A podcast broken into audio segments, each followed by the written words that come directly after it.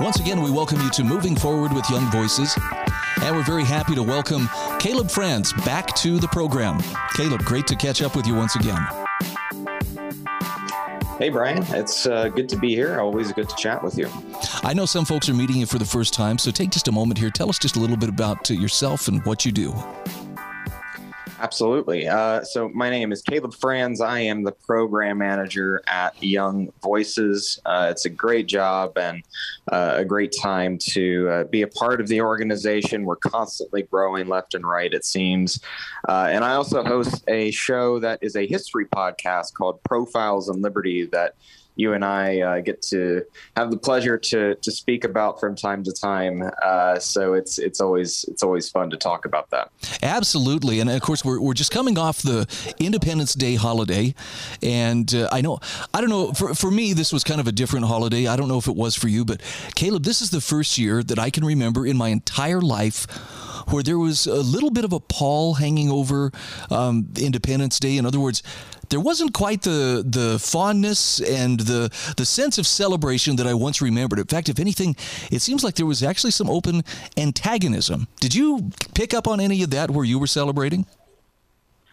Uh, maybe not necessarily where I was celebrating, but certainly across the country, I uh, tend to agree with that. Uh, you know, even NPR that they they air uh, their reading of the Declaration of Independence every year. And this is the first time, I believe, in three decades, in over three decades, that they didn't do this. And instead, wow. they decided to have a conversation about what equality means uh, in the United States.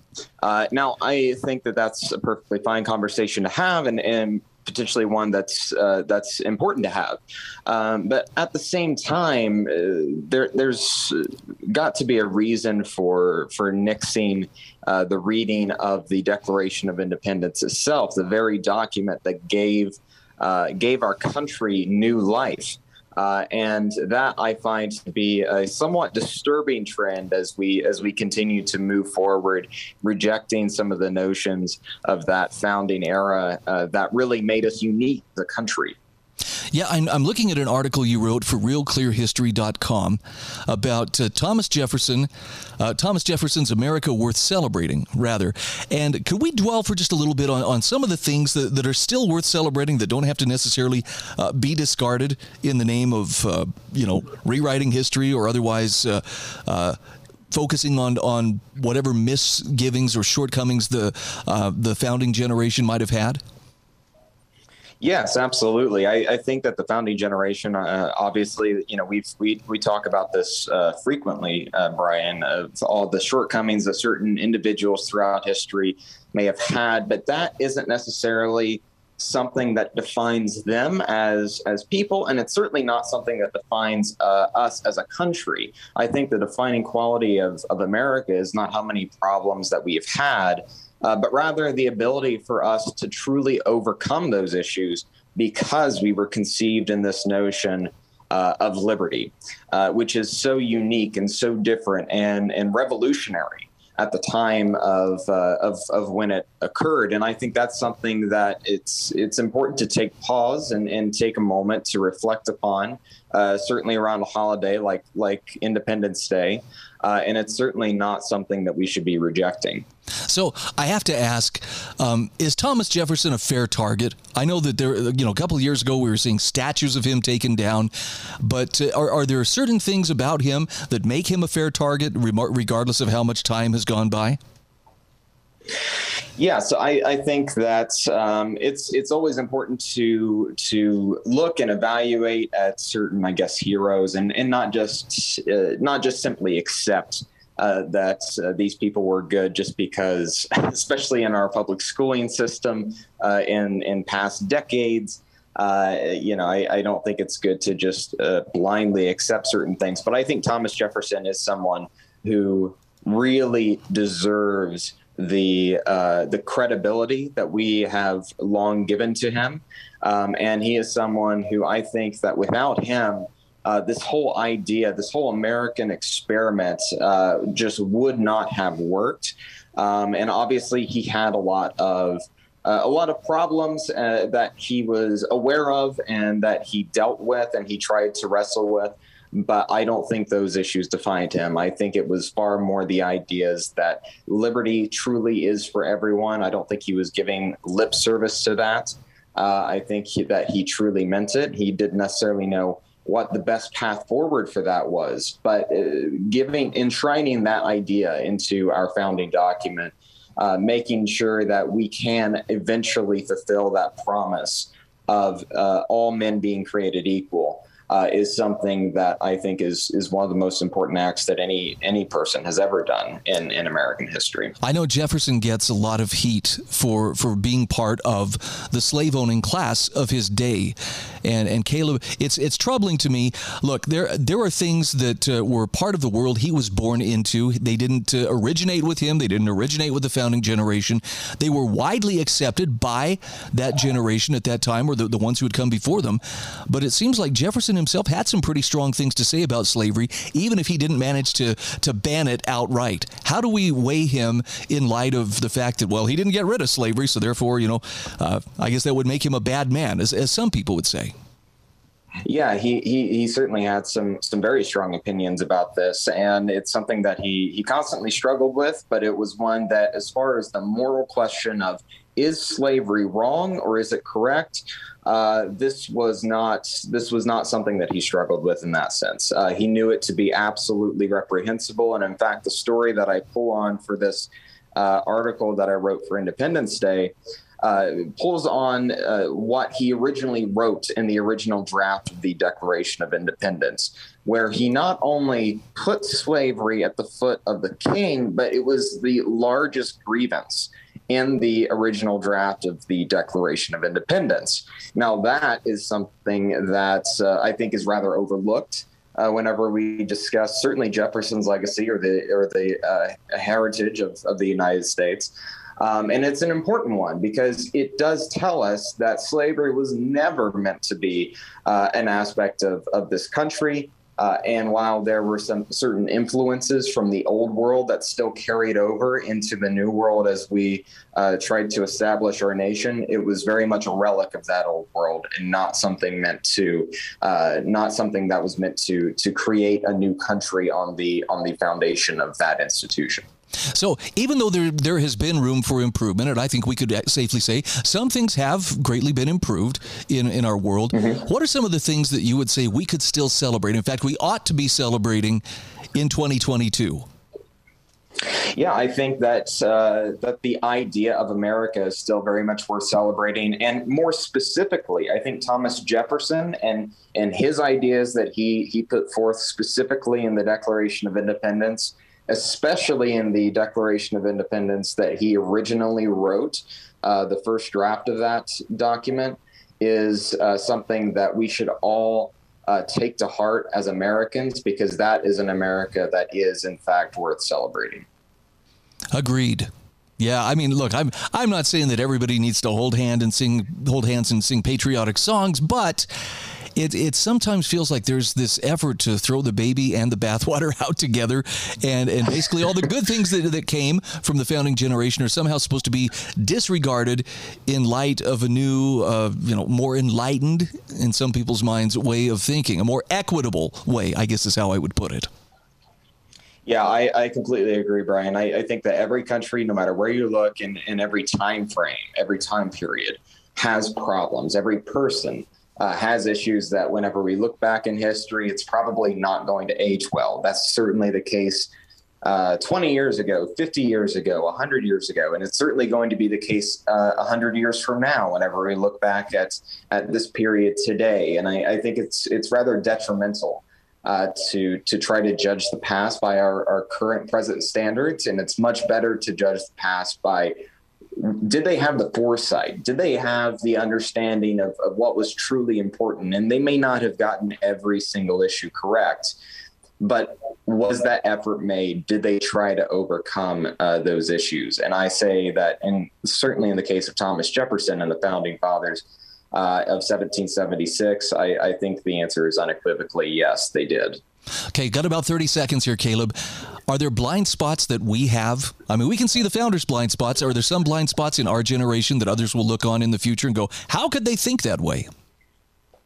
Yeah, I think there are. Uh, I think that the the entire COVID era has really exposed a lot of those blind spots that we're still uh, really trying to overcome. Um, and I'm sure there are several others as well that uh, that is too long of a list to to name. But I think that there are certainly enough individuals today that that have that foresight that can carry that torch on uh, that that Thomas Jefferson uh, established in, in 1776. Okay, we are talking with Caleb Franz from Young Voices. Caleb, tell people where they can follow you. Absolutely. Uh, you can follow me on Twitter at Caleb Franz. I also have a show, as I mentioned, Profiles in Liberty, and you can uh, get that wherever you get your podcasts.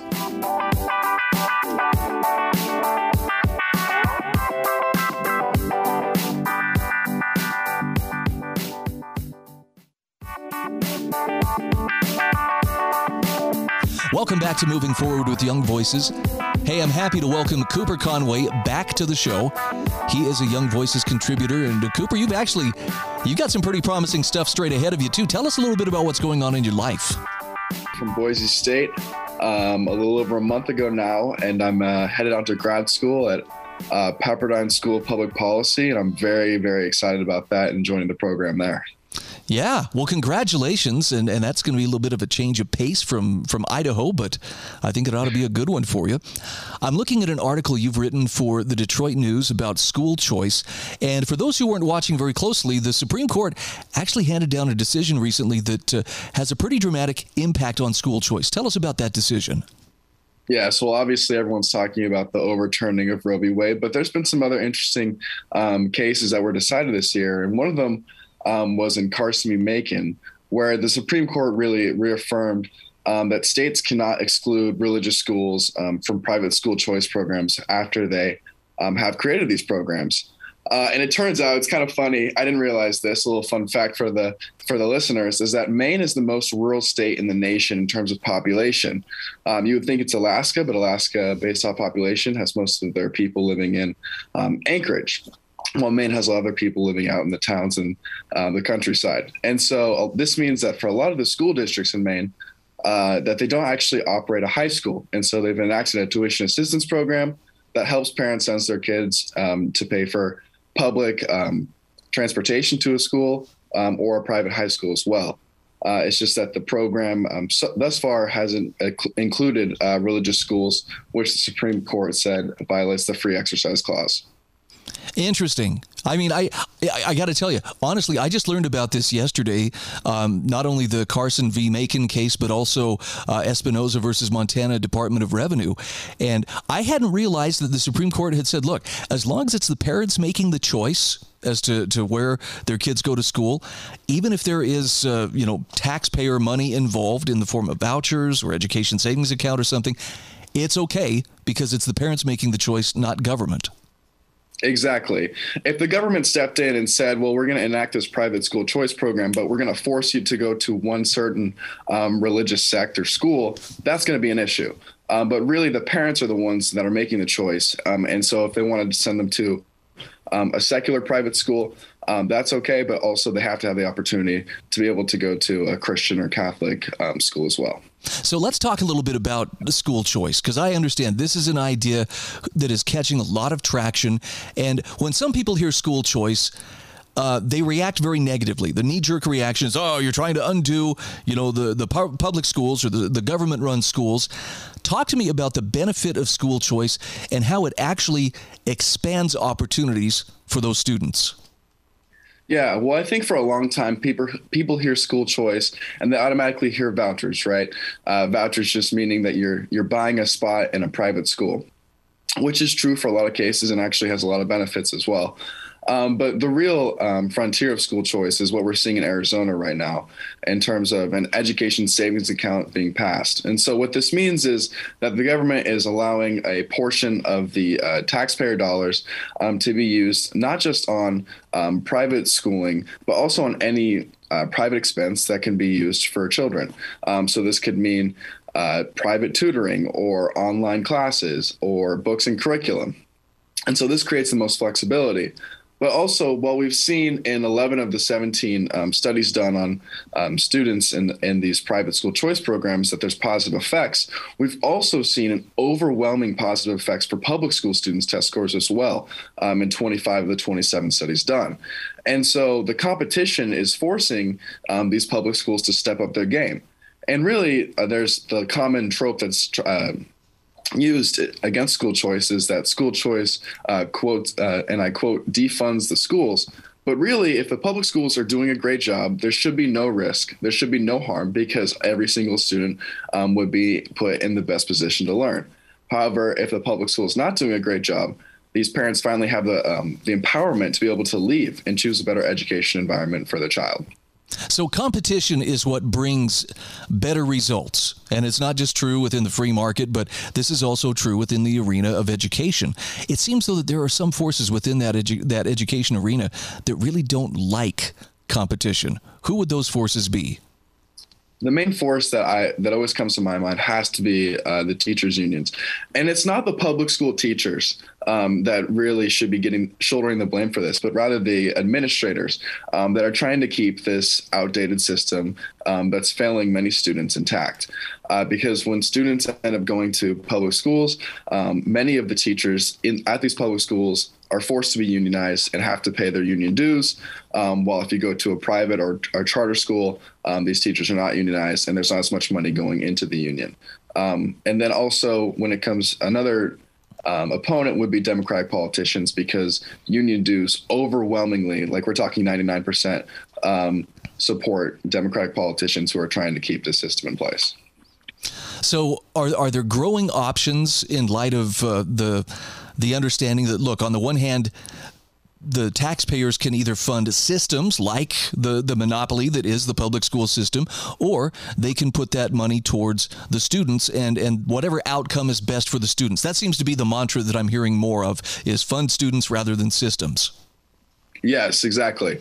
Um, the idea that the one size fits all public school system is going to work um, for every single child, I think most people can agree, just doesn't really make sense. Um, every child is unique and has their own special gifts um, that we should be trying to ignite um, and, and help them find. And this doesn't always mean that the public school system is going to be the best um, solution to do that. And so, for a lot of students, it might be going to access um, a certain religious education, as we've seen in, in this case, um, or also being able to um, go have small instruction classes with micro schools um, or outdoor schooling um, that really provides a little bit of a different approach um, that might be able to help students who are just not really engaged in the classroom as it is right now. So, yeah, the ESAs, the education savings accounts you mentioned in your article, um, I'm hearing more and more about this and, and in a positive light. And, and I guess what's the difference between the, the ESA and vouchers, again, for, for those who, who may be hearing about it for the first time? Yes. So vouchers, um, basically, you get a, a, lump sum of money, and that money can go directly to pay um, for a private school. Um, and that's pretty much the end of the use of the vouchers. Um, they're very helpful, um, but also it's not. Um, it's pretty limited in terms of flexibility. While ESAs, you get that that lump sum of money. So, like in Arizona, for example, it it's 90% of the um, taxpayer funds um, for, for the state uses per child. So that's about $7,000. Wow. Now, parents can use, yes, really a, a significant portion of money. Um, so taxpayers are able to use this um, to pay for not only uh, private school tuition if they want, but also uh, books and curriculum resources. Homeschooling parents are able to use this, um, and then they can also use it for online classes. And even in some ESA cases, um, if you're able to roll over some of the money, you can pay for um, higher education in the long term. Interesting. By the way, the, the first case you mentioned, the, the recent decision, Carson v. Makin from the Supreme Court, my understanding is that in Maine, because of that, uh, that program, those parents who are looking for an alternative for their kids aren't just limited to, well, whatever you can find within the state, but they can actually look for schools that are, um, you know, around the country or, if necessary, even out of the country if that's what best fits their child's, you know, educational needs. Interesting. I think that really should be. Um, I hadn't heard that to be quite honest with you, but I think that should be something that should be looked at. Is how can we have um, how can we get the most high quality options uh, to students? And because what might be a high quality option for one student uh, may not be a high quality option for the other. And so having these choices is really important. Yeah, and, and again, the, the question comes back to, you know, look, are, are parents duty bound to, to support a monopoly for the public school system, or should they be able to, to make the choices they want to make that best reflect what their child's education requires? Once people can get their minds around that, it seems like uh, that, that flexibility is a lot easier to accept other than you're just trying to defund the public schools. Tell us where yeah. people can follow you on social media. Where can they find you, Cooper? Yep. They can follow me um, at Cooper Conway One on Twitter, and then they can also find all of my work on the Young Voices page um, with my headshot, uh, Cooper Conway. Okay, Cooper, great to catch up with you. Have a great rest of your summer, and I hope we talk again soon. Thank you. I look forward to it.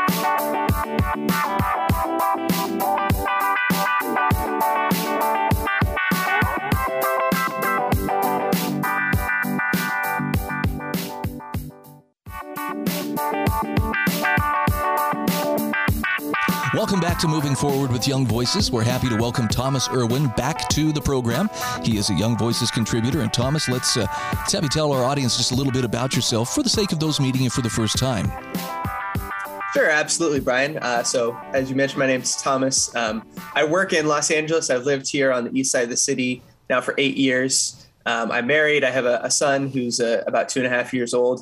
Um, I work in economic development, so that's looked like a variety of things. You know, helping people with job training, help entrepreneurs kind of get off the ground, um, and also recently it's been um, engaging the issue of housing policy. So, um, as some of your listeners may know, we in California have a bit of a housing crisis on our hands. Um, the price of a single-family home uh, in the state recently crossed eight hundred thousand dollars. Wow. That's not a mistake. yeah, median price, right? So there's a lot more expensive than that. Um, so yeah, just engaging, right? Uh, if you're trying to do economic development in the neighborhood, uh, you have to deal with the fact that the cost of living is um, is very high and out of control. What about rent? What's what's the average rent look like? Yeah, that's a great question. So here in Los Angeles, the average, the median rent, I should say, uh, of a three bedroom house is over three thousand dollars. Wow. Um, so that means if you're a family, right? You know, usually, right? My wife and I, we have one child. If you if we had two or three children, right, we probably would need like a three bedroom size house just to just to kind of breathe. Um, yeah, that costs you over three thousand um, dollars. So obviously, there's parts of the city that are more expensive less expensive. But even where I live, where I live is a historically underinvested community, lower income community, um, and it's very hard to find a place for less than two thousand, often close to two hundred fifty thousand um, dollars for wow. running a, a house. So tell me how the state of California is stepping up, and I'm going to put this in air quotes, to help with the, the housing crisis. Yeah, yeah, Brian, I, I love the air quotes. Um, the state of California has has I think recognized uh, this is a problem, but is still struggling to find solutions that will actually deal with the root of the problem. So, uh, my, my latest article, uh, which is uh, coming out very soon in the Washington Post, um, details this. So, one of the line items in our state budget, which just passed, was called the California Dream for All. Um, and it was a program that's going to invest $500 million uh, just in this year. So presumably they'll be putting more money into this program years to come. Um, and this is a program that would help subsidize homeownership. So it would uh, give uh, qualified um, users 17% of the purchase price for a house. So you could go out, you could use that money. It's technically a loan. It's unclear, you know, when or if the state will kind of get this money back. The idea is that it would come back to the state. We'll see. Um, but they could go take this money and they could go use it to um, go buy a house, right? Um, the problem is that this misunderstands the fundamental problem, right? So the fundamental problem in California is we don't have enough homes, um, and there's a lot of economic research that shows when you give people money, especially money that go, that's going to buy a house, in an environment where there's not enough house houses, um, it brings up the price of housing, right? Because what happens is uh, there's not more housing that just appears overnight.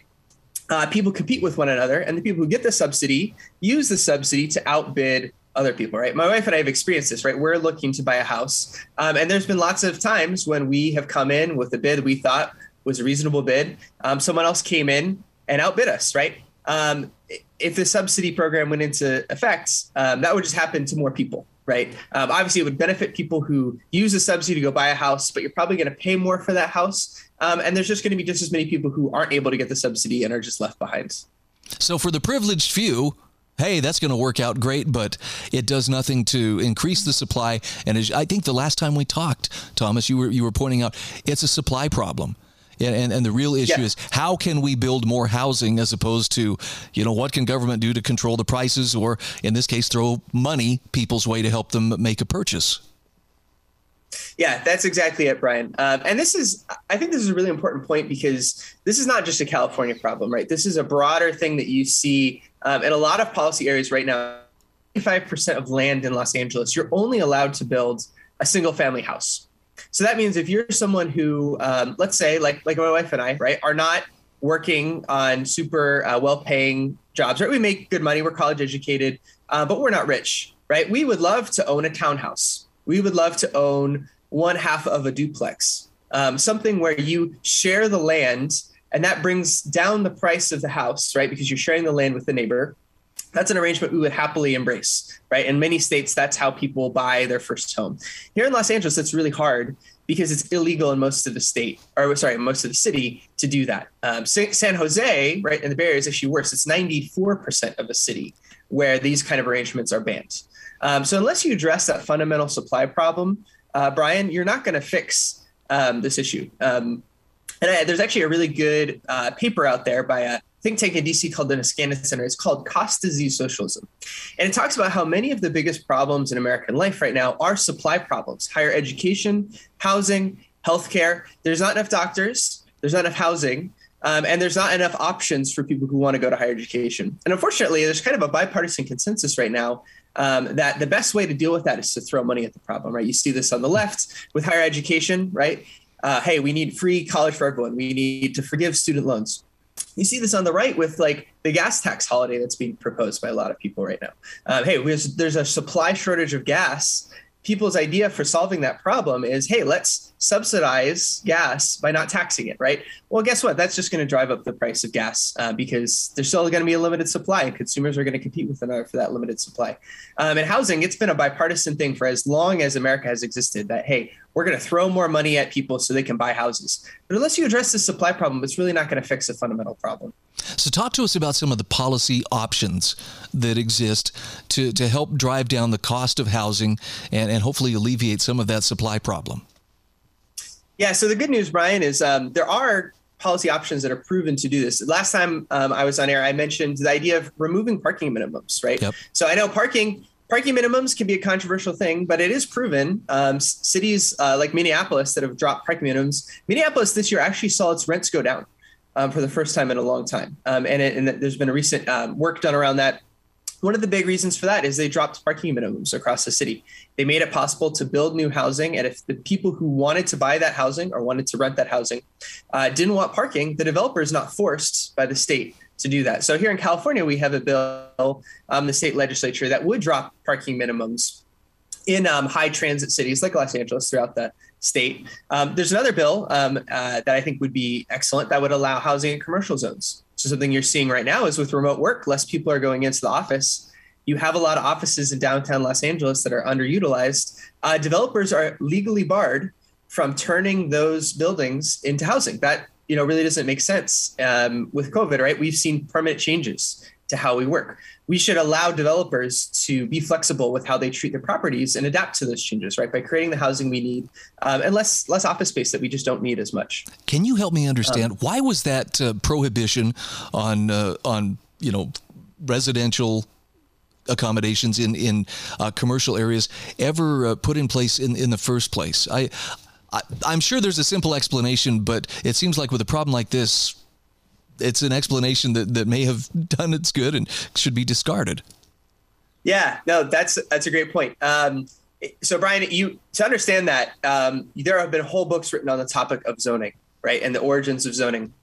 Um, it, in most people's estimation, right, the reason we have zoning, so separating out commercial buildings from residential buildings, is this idea that we want to keep residents away from what might be called noxious or toxic uses, right? We don't want um, a smelting uh, plant in the middle of a neighborhood or next to a kindergarten Um, we don't want um, someone who's fixing cars, right? Um, in the middle of a neighborhood. Um, that's happened sometimes, and it's, it's unpleasant for their neighbors.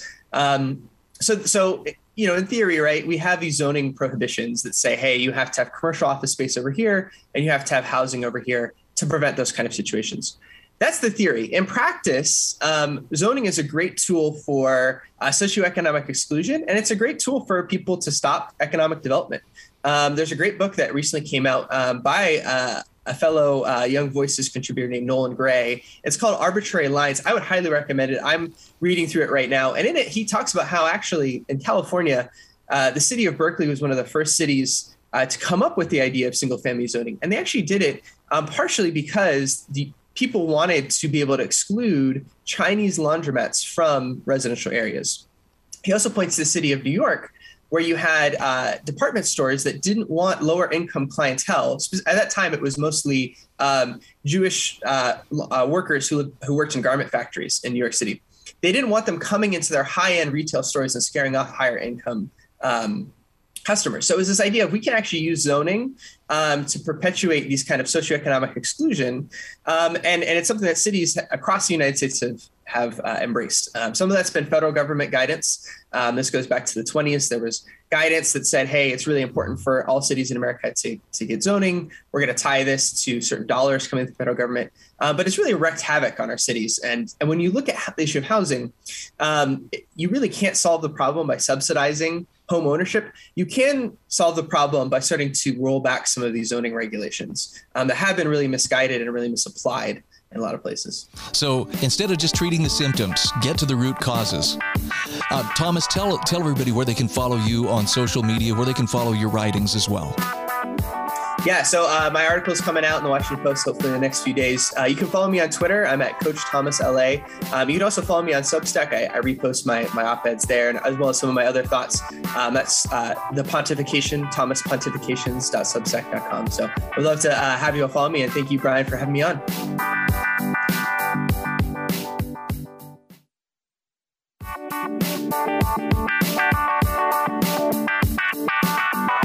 Welcome back. This is our final segment of Moving Forward with Young Voices today. Happy to welcome Alexander Salter back to the program. He is an associate professor at Texas Tech University as well as a Young Voices contributor. Alex, great to catch up with you once again. Brian, it's always a pleasure. Thank you for having me. I know you've been a busy guy here lately. It probably has something to do with the fact that uh, more and more people are starting to realize that inflation is a reality. In fact, I think it's a reality that all of us are experiencing at some level. Um, before we get going too far here, let's talk a little bit about uh, what inflation is, maybe like kind of a baseline definition, and then we can talk about uh, a letter to the editor that you sent to the Wall Street Journal about how Biden could have tried to ward off inflation. Sounds good. So, as a general definition of inflation, most economists are content to just state it's an increase in percentage terms in all the economy's prices. So, it's important that all prices have to be going up at once. Now, obviously, not all prices are going to go up at the same rate, but we're very careful to distinguish inflation from specific price changes for specific goods and services. So look at the automobile industry. If the price of cars is going up, but other goods and services aren't getting more expensive, that's not inflation. That's the change in a of uh, in our relative price of some specific good or service. For inflation, which really means the depreciation and the purchasing power of the monetary unit, the dollar in our case, it should be that everything is getting more expensive. And so we have multiple ways of measuring this. We pay attention to various price indices that track a basket or collection of goods and services over time. You're probably familiar with the consumer price index. That's the more popular, the most popular one. Uh, another important one that tracks consumers' prices is called the Personal Consumption Consumption Expenditures Index. That one's important because that's what the Federal Reserve is actually paying attention to. That's the price index that the Fed targets in terms of determining its monetary policies. So that's going to be one that's uh, that's particularly policy relevant. Okay, you are the guy to ask for these these kinds of questions too. Now let's talk about uh, some of the, the talk we hear about. Uh, you know, when when the economy's good, I notice uh, most politicians, especially presidents, love to take credit for look how good the economy's doing. I did that. When things are going not so good, such as we're seeing right now, uh, it has to be something else. I think we blamed Putin and and uh, even the gas station owners. I think kind of caught some shade over the weekend. Talk to me about uh, what the president could have done to try to ward off inflation. Well, in general, we definitely uh, blame presidents too much when the economy is not doing well and give them too much credit when it actually is healthy.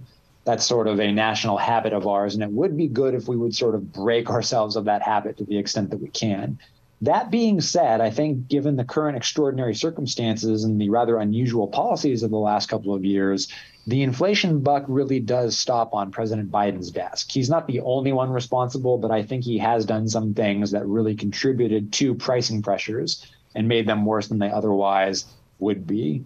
Obviously, he signed a very big coronavirus relief package into law long after there was any economic turmoil that needed combating by itself, government spending isn't really enough to drive up inflation. That just sort of means that Uncle Sam, Uncle Sam is taking a larger slice of the economic pie. That just means there's less pie for everybody else. In this case, though, because all that new deficit government spending was, again, debt financed, and the central bank, the Federal Reserve, was engaged in an aggressive bond buying program because they were still stimulating the economy for too long after things recovered, loose fiscal policy really opened the door for loose monetary policy. And in conjunction, the two of them really did contribute to this excess demand problem that we have right now, which is one of the reasons why we're seeing the dollar lose its purchasing power so quickly at the fastest rate in 40 years. So it's not appropriate, I think, to say that President Biden is solely responsible or even uniquely responsible. But among the players who bear blame for the fact that workers are losing purchasing power of their wages, for the fact that asset values are not doing so great right now, yeah, the president does deserve some blame for that. And I think that we do need to be clear about that. What are some of the specific policies that he or any other president, for that matter, could look to as, as a way to uh, ease what we're seeing right now in terms of depreciation of uh, the purchasing power of the dollar? If you want to tackle inflation, there's really two sides of the economy you got to work on. The more familiar one is the demand side, which really has to do with the total amount of liquidity, purchasing power in the economy. Normally, that's up to the central bank, but again, excessively accommodative debt conditions can make it easier for the central bank to engage in money mischief. Right? The central bank usually conducts monetary policy by buying and selling assets. One of their favorite assets is government bonds. They might feel uh, might feel compelled or pressured by politicians to help accommodate the debt market to make borrowing and spending easier.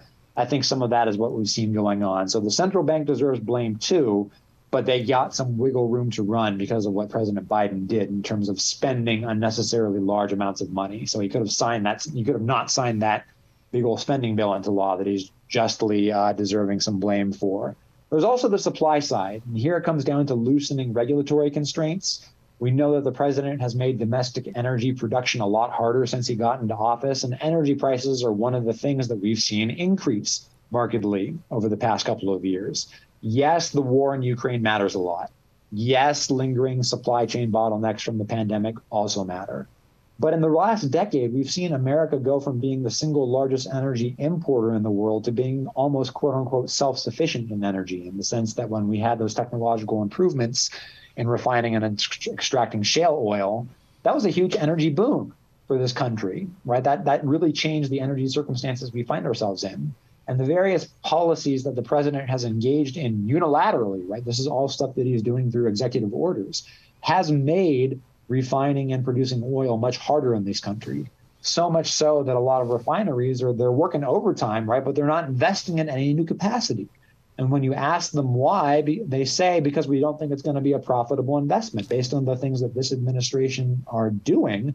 We expect that we're just going to get all of our profits regulated out of existence. And it's completely unreasonable to expect producers to make significant capital investments if they don't think that they're actually going to see a return on that investment.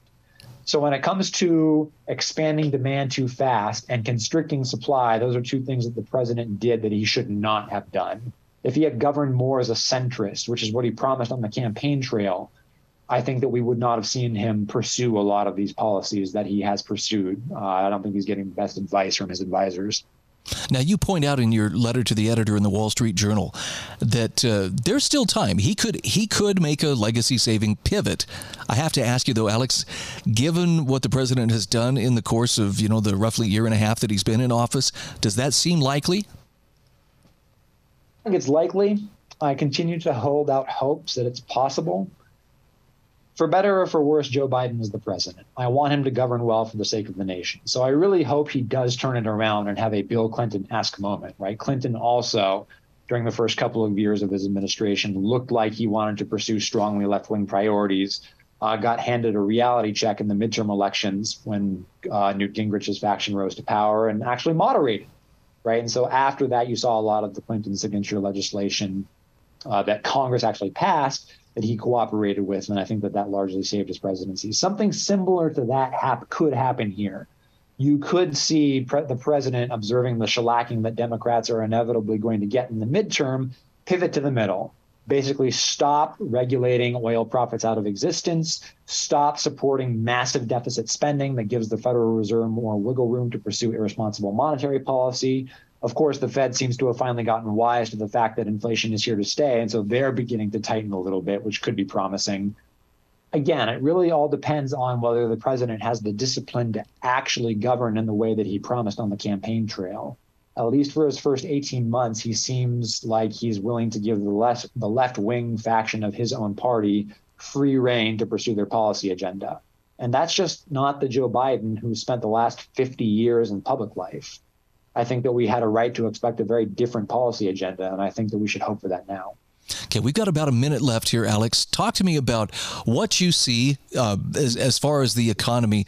I, I hear a lot of people saying tougher or at least tighter, you know, economic times are coming. Do you see that long term? Is it going to be short term? What does it look like from your vantage point? I think inflation is going to be elevated for a while longer, and I think it's going to continue to outpace wage gains. So that's something that workers are obviously not going to be overly fond about. But you know what? When you look at the fundamental the fundamental features of labor markets, they actually look okay. Unemployment is not going up very much. Right? We still have near record low unemployment. And so this is occurring while asset markets are frankly not doing so well. So we have some sort we have like a bunch of contrary indicators here usually you would expect if there are actual fears of a recession coming along, and a lot of commentators say there are, based on what they anticipate to happen to quarter two GDP. When you expect recessionary pressures to manifest in the economy, you expect unemployment to go up. And just so far, we're not seeing significant rises in joblessness. So uh, back in the 1970s and the 1980s, it was common to worry about the misery index, right, which is the sum total of the inflation rate and the unemployment rate. And inflation's still pretty bad right now. Again, we're at 40 year highs, but unemployment looks okay, actually. So we might be in for some lean times, but I'm not convinced that we're going to have a true recession, or even if we do, if it's going to look anything like the painful recessions of yesteryear. Okay, once again, we're talking with Associate Professor Alexander Salter from Texas Tech University. He's also a Young Voices contributor. Alex, always love to catch up with you. Thanks so much for your time. Thanks, Brian. It was fun.